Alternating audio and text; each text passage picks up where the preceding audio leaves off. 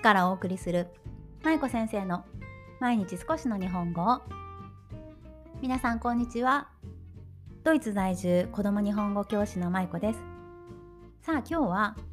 2つの言語で育つ息子が考えた遊びというテーマでお話をしていきたいと思います。うちの息子は現在ドイツ在住でドイツ語の環境そして日本語の環境この2つの言語が混ざり合っている環境の中で育っています。具体的には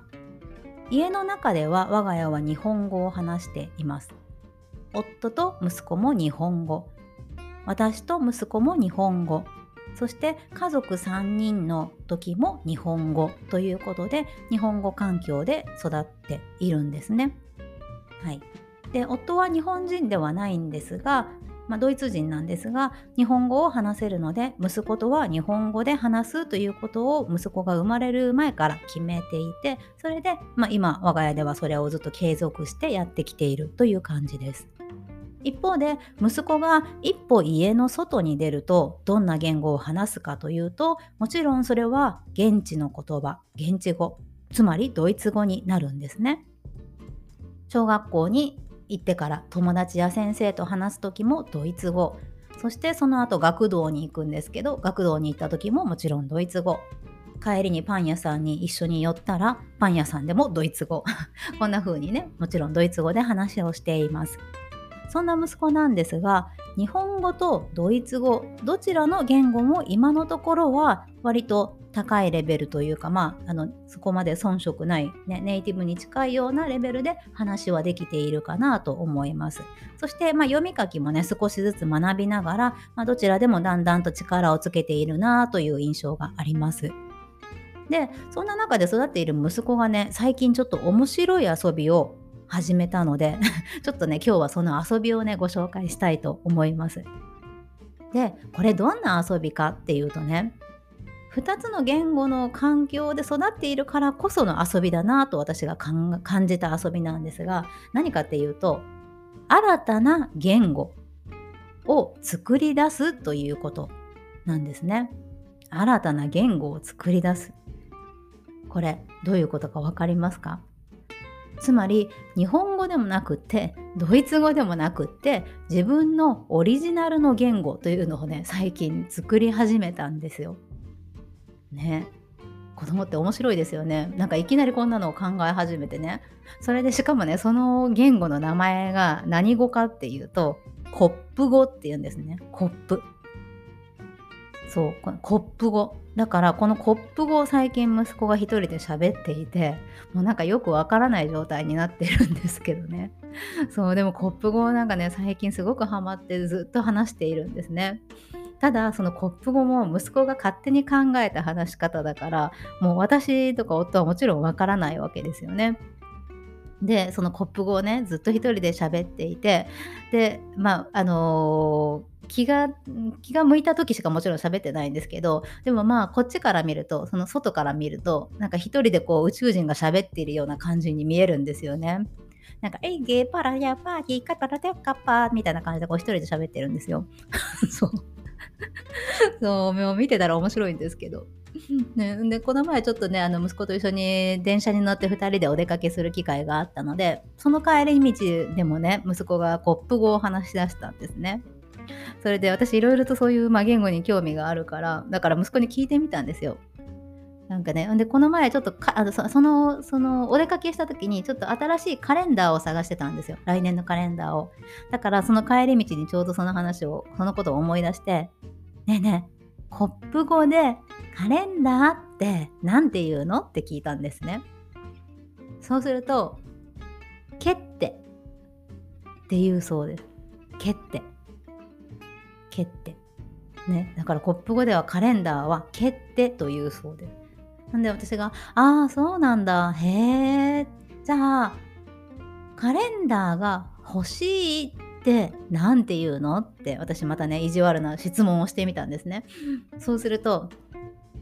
ケッテドゥービーって言うんですね。ケッテドゥービー。そう。で、だから、あ、ドゥービーが欲しいっていうことなんだねって私が返して「うんそうだよ」とか言ってね話してくれたんですけどだから「ケってドゥービー」といえば皆さんカレンダーがねあの手に入るかも しれませんそうなんですよで蹴ってドゥービーというのを学んでああじゃあママもコップをちょっと話せるようになったかもって言ってで続きながらまたあの歩きながらで話をしていたんですね。じゃあ蹴ってドゥービーがカレンダーが欲しいっていう意味なんだね。えー、じゃあチョコレートが欲しいは何て言うのって言ったんですね私が。そうするとチョコレートドゥービーって言うんですよ。わかります？チョコレートドゥービー。そしたらチョコレートの部分ってそれだと全く変わってないことになりますよね。日本語のあのカタカナで言う日本語のねチョコレートと変わらない同じっていうことですよね。なので私はそこでまたあのちょっと意地悪で えチョコレートってじゃあ日本語と一緒なの？って聞いたんですね。そうすると息子が「うんチョコレートは日本語でもコップ語でも一緒だよ」って言うんですね。いやーもうねルールがわからない。でもねこういうふうに息子がいろいろとその日本語の言葉を使ったり自分で考え出したコップ語を使ったりしてあの新しい言語を作り出したっていうことが私はすごく興味深くってもうねあの面白くってその帰り道ずっとコップ語の話ばっかりしていたんですけど、ね、でもこういうふうにいろいろと考えてみる新たな言語を作り出そうと思うっていうことについて私考えていたんですけどこれってやっぱりバイリンガル環境の影響っていうのがすごく大きいなと思ったんですね。あの彼は今日本語とドイツ語2つの言語の言語環境の中で育っていますよね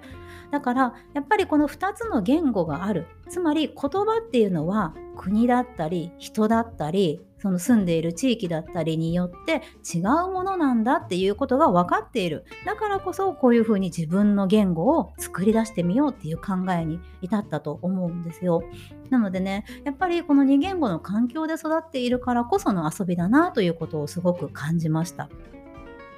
ね、そしてもう一つ面白いなと思ったのがこのコップ語ってさっきも話したようにチョコレートっていうような言葉が出てきたりとかね、あと、ケッテ、カレンダーはケッテと言いましたけど、このケッテってね、実はドイツ語ではネックレスっていう意味なんですね。そう。だから、これもそのままドイツ語を自分のコップ語に置き換えただけの言葉。つまり、えー、ドイツ語のネックレスとコップ語のケッテは ごめんなさい、おかしくてちょっと笑っちゃった。コップ語のケッテは、まあ、同じ意味っていうことですよね。そう。だからそういうところもやっぱりあの自分でオリジナルで作り出したつもりなんだけれどでも今の自分が学んでいる言語の影響を強く受けている例だなと思いました。そのカレンダーとかネックレスとかね。そう。それから文法につ文法についてもねちょっと考えていたんですけど、ね、このカレンダーが欲しいっていう時にケッテドゥービーっていう風にね言うってお話ししたじゃないですか。でこれって考えてみると文法の並び方この 5, 5の言葉の順番っていうのは日本語と一緒なんですね。カレンダーが欲しい。日本語だとカレンダー欲しいものが先に来るじゃないですか。で、その後カレンダーがということで助詞が来るんですね。助詞。あの、て、えっ、ー、と、はとかおとかがとかのね、助詞ね。で、カレンダーが。で、その後欲しいっていう動詞が来ます。だからこの「蹴って」「ドゥービー」っていうのも語順としては日本語と一緒なんだなっていうのがねすごくびっくりしたんですよね。そうドイツ語だったらあのー、私は欲しい何々がっていうことで目的語が最後に来るんですね。だからそのカレンダーが一番最後に来るっていう文法になるんですけど、そうだからこっちは日本語の文法を使って作ってるんだなとかいう風に感じたんですよね。まあ、そんな風にねあの子供のちょっとした遊びなんですけどいろいろと細かく見ていくとねすごく面白いなっていう風にね感じました。